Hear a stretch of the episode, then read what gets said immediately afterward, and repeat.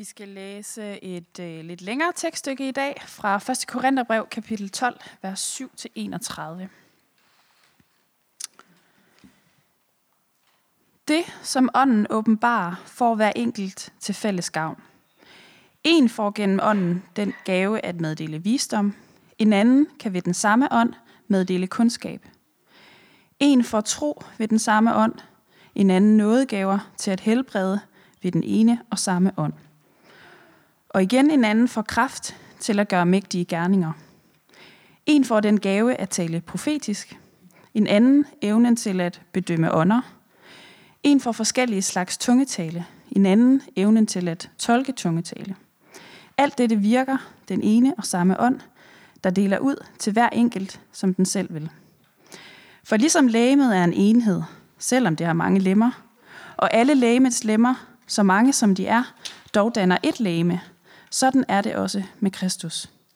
For vi er alle blevet døbt med en ånd til at være et læme, hvad enten vi er jøder eller grækere, tralle eller frie, og vi har alle fået en ånd at drikke.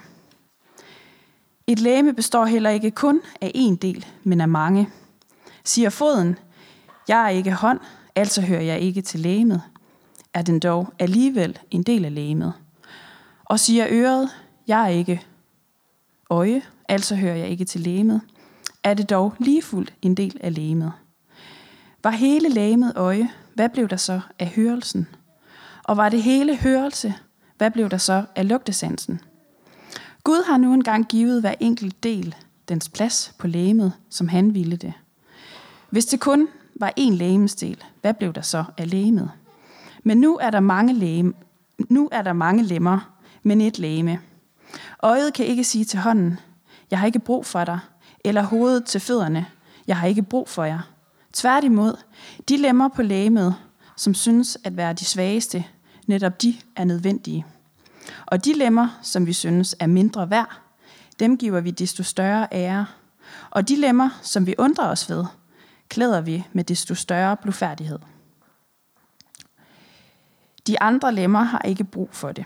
Sådan som Gud har sammenføjet lægemet, har han givet det, som mangler ære, desto større ære, for at der ikke skulle opstå splid i lægemet. Men lemmerne være enige og have omsorg for hinanden. Lider en lægemesdel, så lider også alle de andre.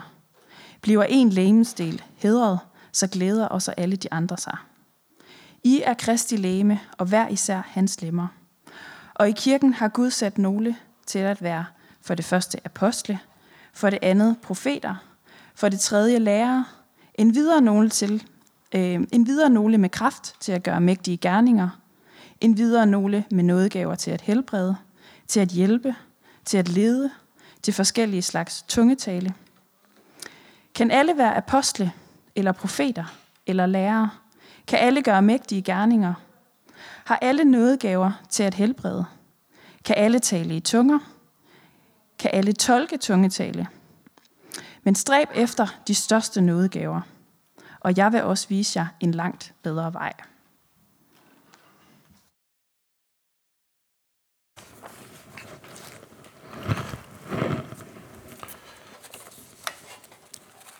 Okay, jeg flytter lidt her. Lidt rundt. Ja. Så fik vi skolemesteren at høre. Paulus, han lyder lidt som en min klasselærer i folkeskolen. Kan I genkende det, eller lyder det fremmed for jer?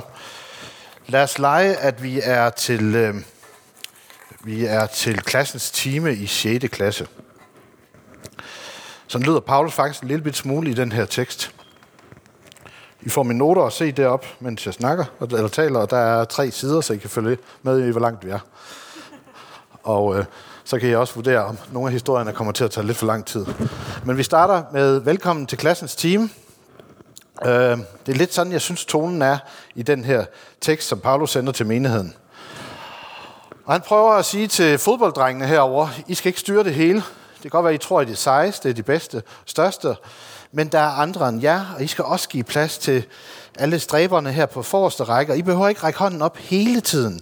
Vi vil også gerne have emuerne ned på bagerste række i sort tøj og hætte, til lige at spille ind en gang imellem, og I er også vigtige for fællesskabet. Og kun hvis vi alle sammen spiller sammen, og I også en gang imellem spiller noget rundbold, så bliver det her en rigtig klasse. Så bliver det den gode klasse. I folkeskolen i øjeblikket, der hedder det den gode klasse. Og som forældre til folkeskoleelever, jeg kan se, at der er nogen, der genkender det, der plages vi med møder og, og materialer og videoer om den gode klasse. Og det kunne lige så godt have heddet det perfekte leme i virkeligheden. For det er den samme fortælling, og det er den samme historie, som klasselæreren forsøger at bibringe klassen. Og det er jo en god fortælling og en god historie, og min påstand er, at den har sådan set sit ophav i den her og i andre af Bibelens tekster, blandt andet i bjergprædiken og i selvprisningerne i bjergprædiken. I dag føles det helt naturligt for os at tænke sådan. Vi er opflasket med det. Det her med, at vi alle sammen har en plads, vi er lige gode, vi har lige meget værd. Men det er jo ikke længe siden, heller ikke i Danmark, at det ikke nødvendigvis var sådan. Og vi kan komme tilbage til, at det måske heller ikke altid er sådan. Min mor fortalte mig for nylig, da hun gik i skole, der havde de ikke klassens time for det første, og de havde slet ikke den gode klasse. I hendes skole, der sad de, øh, hun gik i skole i Haderslev, der sad de rige børn på første række, og så sad håndværkere og landmænd på børn på anden række, og nede bag os sad øhm, børnehjemsbørnene. Der var et stort børnehjem i nærheden.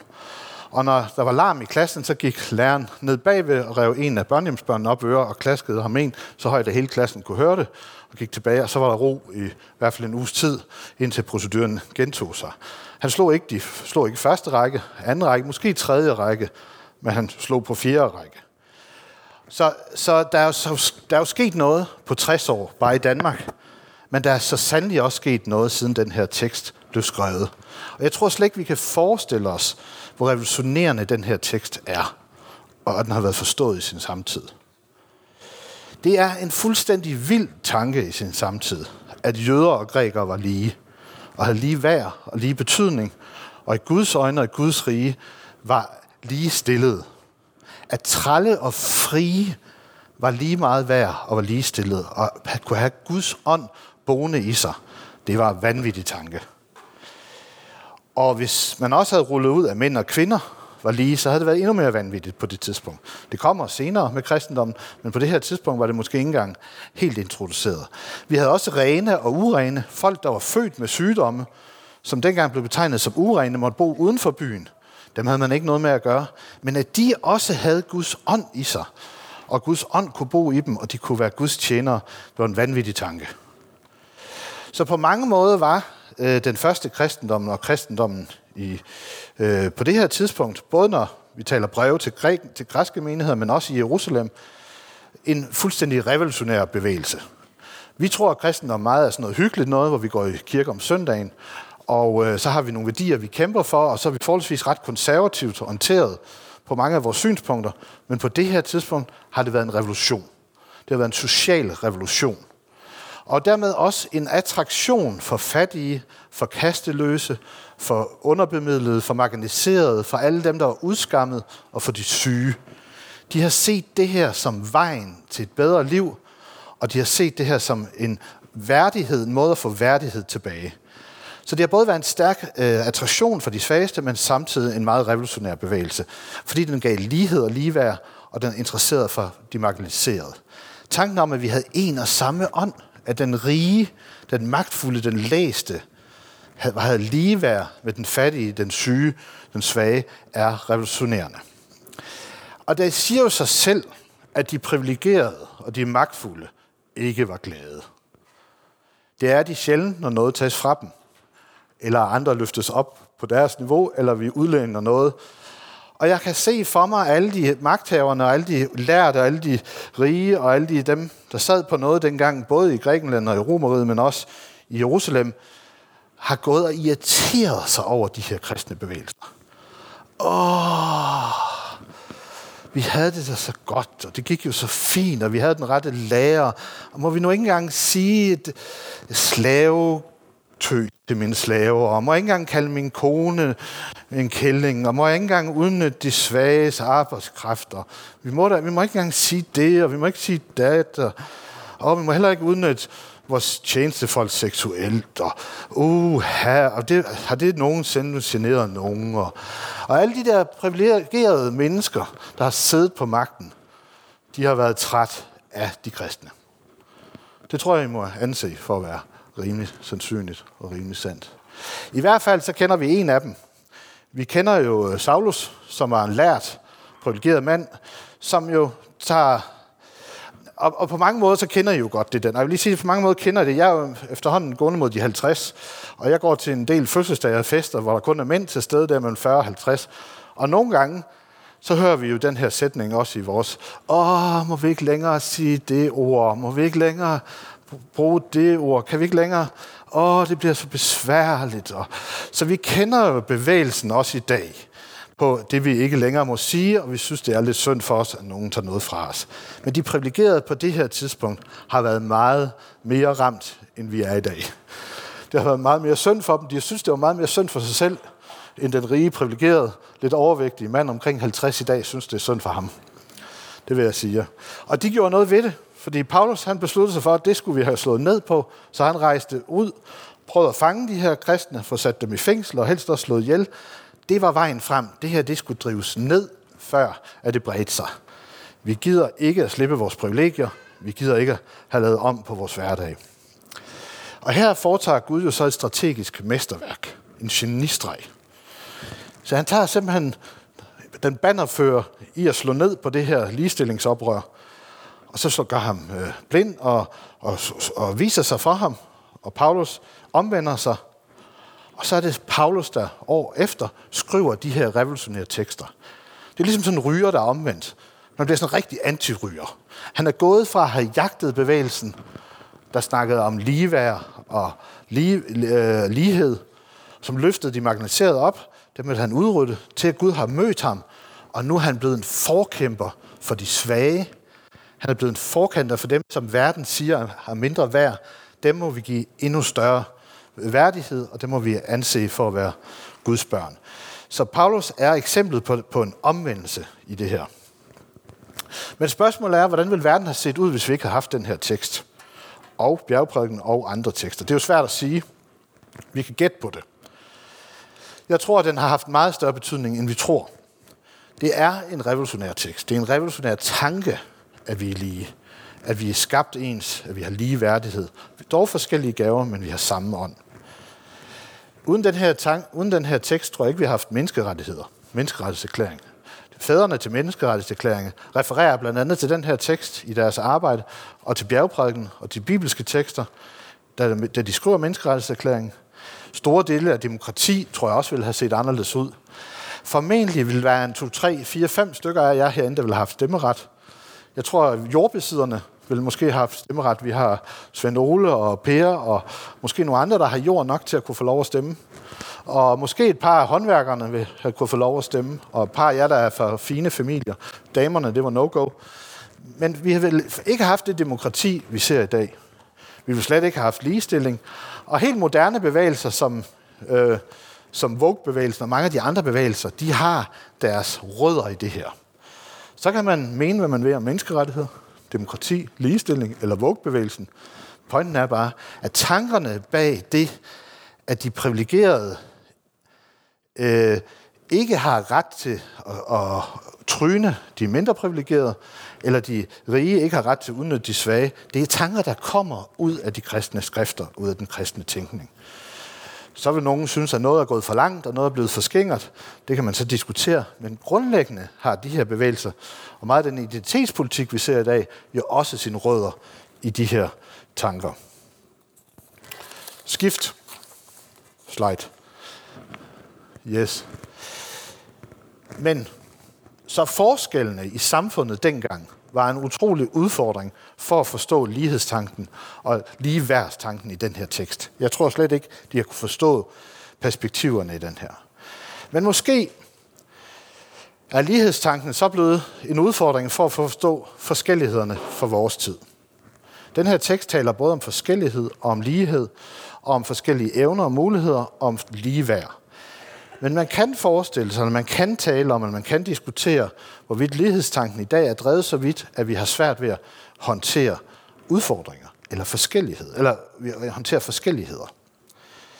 Er vi blevet efterhånden i Danmark sådan en slags miniput-fodboldhold? Jeg ved ikke, om nogen af jer har prøvet at se et miniput-fodboldhold. De spiller fodbold, uanset hvilken rolle hver især har fået. Nogle er forsvarsspillere, angrebsspillere, nogle er målmænd. Så er de alle sammen der, hvor bolden er. Nu rører bolden derop, så løber vi alle sammen derop. Jamen, du er jo forsvarsspiller og målmand. Men nu er bolden deroppe, så løber vi alle sammen derop. Nu er bolden her, så løber vi alle sammen herhen. De følger bolden rundt alle sammen på banen. De vil være det samme sted. De vil også gerne være ens. De vil være der, hvor det sker. Så der opstår i, mini, i miniput-fodbold den her tendens til, at vi holder ikke vores pladser, vi dyrker ikke vores forskel, vi vil være det samme sted. Man kunne argumentere for, at samfundet i sin dyrkelse af lighed er blevet sådan lidt et miniput-fodboldhold. Vi skal for alt i verden være ens. Vi skal for alt i verden være det samme sted. Og jeg mærker og oplever det nogle gange, når nogen springer ud som et eller andet. Jeg har nogle piger, der er vegetar, og jeg har siddet ved mange selskaber og familiekomsamler med onkler og tanter for eksempel, der har fået lidt at drikke, og så fortæller, opdager de, at mine døtre ikke spiser kød. Hvorefter der går et par laver af argumentation i gang om, hvorfor de mener, at de har ret til at spise kød. Og hvorfor det er vigtigt at spise kød, og hvordan verden ville se ud, hvis alle var som dem og alt muligt andet. Kort sagt et større forsvar for egen position. Ikke en nysgerrighed eller interesse for min døtres position som vegetar, men et større forsvar for min egen position. For det, at nogen stiller sig derover, det opleves som et angreb på min position og mine rettigheder. Og jeg kan, jeg kan have set det udspille sig mange gange, hvor jeg tænker, jamen hun, Laura, hun spiser ikke kød, men du gør bare, at der er mere kød til dig. Og, og øh, hun har ikke sagt noget om, hvad du skulle gøre. Hvorfor er det, du men det opleves som et angreb på min egen position, hvis nogen på Lilleput-fodboldbanen pludselig placerer sig derover eller holder sin plads, eller vælger et andet standpunkt. Vi vil gerne klumpe os sammen. Det samme kender jeg fra en... Jeg har en god bekendt ven, vil jeg næsten sige. Ej, det er han. Som er blevet øh, cykler meget, og cykler rigtig meget. Og cykler rigtig, rigtig meget. Og øh, jeg har ved flere lejligheder oplevet, at når han øh, begynder at fortælle om det, og folk ikke har gjort det før, og jeg tror måske også, at jeg selv kom til at sige det første gang, at han begyndte at fortælle meget om det, øh, så ret hurtigt spørger jeg forstår ikke, du har så meget tid til det. Hvordan kan du cykle så mange gange om ugen? Hvordan kan du... Ja, det kunne jeg slet ikke. Jeg har en konto, jeg går kun i motion en gang. Det er alt, hvad jeg kan nå. Og, jeg, og så oplever man pludselig det, at det, at han cykler tre gange om ugen, tre timer, som et angreb på det, jeg gør, eller det, jeg ikke gør. Hvorfor vender det den vej? Og jeg vil ikke sige, hvem det er. Det er noget med GDPR og sådan noget. Og, og så, øh, så sker der til sidst det, at så siger øh, den, der sidder ved siden af ham, som så er ved at få historien, ja, så begynder han at sige, det sidste angreb på det, det er så, men hvad siger din kone til det? Altså, det, det, øh, det, det vil, øh, jeg vil aldrig kunne få lov at gøre, cykle så meget og få så meget tid til. Vi har børn og alt muligt andet. Og så siger han, hvad siger Gitte til det? Og man kan jo sige, det rager jo ikke den person overhovedet. Men, men, men, men det vender indad. Og vi kender det også lidt fra det, os der har... Øh, nu er det måske blevet mere normalt at være kristen i dag, eller mere udtalt at have forskellige tro, men, men vi kender også det, hvis man på en, til en fest eller nogle kollegaer, de hører, at man går i kirke, og man er troende, så er det ikke de nysgerrige spørgsmål, der altid vælger først ud. Hvorfor er du det? Hvad tror du på? Så går man i forsvarsposition og siger, jamen jeg går jo også i kirke om søndagen. Og enten så har man en lang historie og begrundelse for, hvorfor man ikke tror, fordi det er forfærdeligt, eller så en lang begrundelse for, hvorfor man ikke kan nå at gå i kirke, fordi der har man nogle forpligtelser, eller hvorfor man kun går om søndagen, eller hvorfor man ikke læser i Bibelen. Men det virker som om, at når nogen tager et standpunkt, så opleves det som et angreb på, hvor der, hvor jeg står. Nå. Måske kan den her tekst læses på to måder, og den læses, tror jeg, dengang meget som en kamp for lighed. Teksten er skrevet og måske tænkt som en kamp for lighed, men i dag kan den måske også læses øh, som en kamp for forskellighed. Måske læser vi den anderledes i dag, og måske kan vi bruge den anderledes i dag. For teksten opfordrer os både til at tænke i lighed og enhed, men den taler også om forskellighed. Så hvad kan vi bruge det her til i kirken? Skift. Ja, i Aalborg Valgmenighed har vi jo faktisk en årsplan, som har tre punkter, og et af de tre punkter i år handler om mangfoldighed. Og det kunne vi blandt andet begrundes i den her tekst. Vi vil gerne forsøge at arbejde med generationel mangfoldighed, kulturel mangfoldighed og teologisk mangfoldighed. Og det er fordi, vi tror på, at Guds læme, Guds kirke, det perfekte krop, har godt af forskellighed. Det er godt, at vi har forskellige evner, forskellige tjenester, forskellige nådegaver, og deri tjener vi hinanden, og forskelligheden faktisk er en styrke. Så vi behøver ikke stå det samme sted, vi behøver ikke mene det samme, vi behøver ikke være ens. Det er faktisk en styrke. Vi er forskellige. Skift. Der findes en øh, bog, som mange af jer nok kender, der hedder De fem kærlighedssprog. Det handler om, at ægtefælder skal lære at forstå hinanden noget bedre.